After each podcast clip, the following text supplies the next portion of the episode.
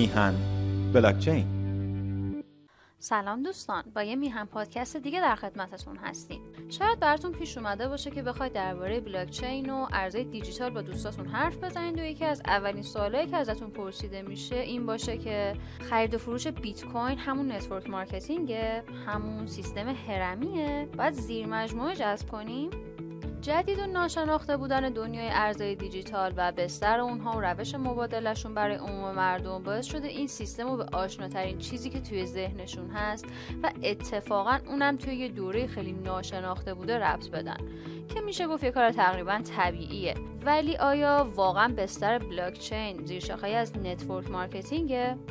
برای گرفتن جواب این سوال توی این میهن پادکست همراه ما باشید.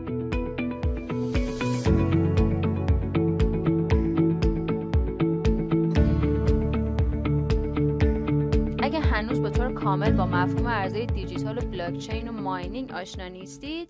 توصیه می‌کنم اول به میهم پادکست های قبلی که توی اونها این مفاهیم رو به طور کامل توضیح دادیم گوش کنید. خب همونطور که می‌دونید بیت کوین و سایر ارزهای دیجیتال ارزهایی هستن مثل دلار و یورو با این تفاوت که تحت نظارت دولت خاصی نیستن و تو جای مثل بانک ها نگهداری نمیشن.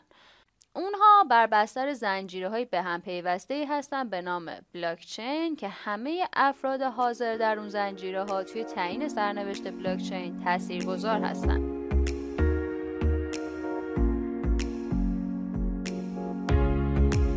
اجازه بدید یه مثال بزنم. مثلا دوست من دلش می‌خواد درباره دنیای ارزهای دیجیتال بیشتر بدونه.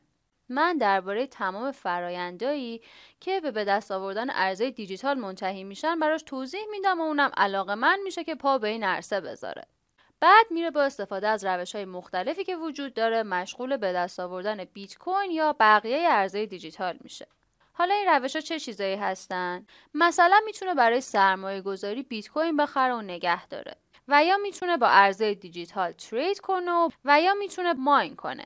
دوست من با به دست آوردن این ارزهای دیجیتال هیچ ارزشی رو به مقدار ارزی که من توی حسابم دارم اضافه نمی‌کنه.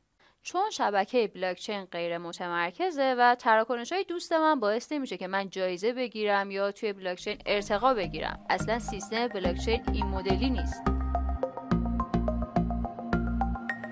ولی توی دنیای network marketing اگه یکی از دوستای من به واسطه من وارد شبکه بشه من هم جایزه اضافه کردن اون فرد به شبکه رو می‌گیرم هم یه سودی از تراکنش های اون فرد به حساب من منتقل میشه.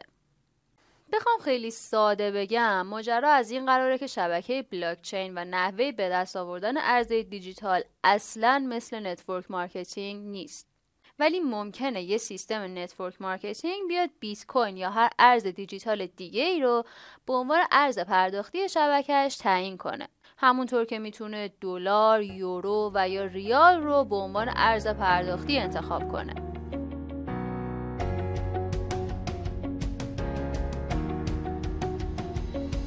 خب توی این میهن پادکست سعی کردیم تفاوت سیستم بلاکچین و سیستم network marketing رو خیلی ساده براتون توضیح بدیم. اگه هنوز جایی از این مسئله براتون مبهمه حتما ازمون بپرسید. راستی اگه پیشنهادی برای موضوع میهم پادکست های بعدی دارید حتما بهمون به بگید.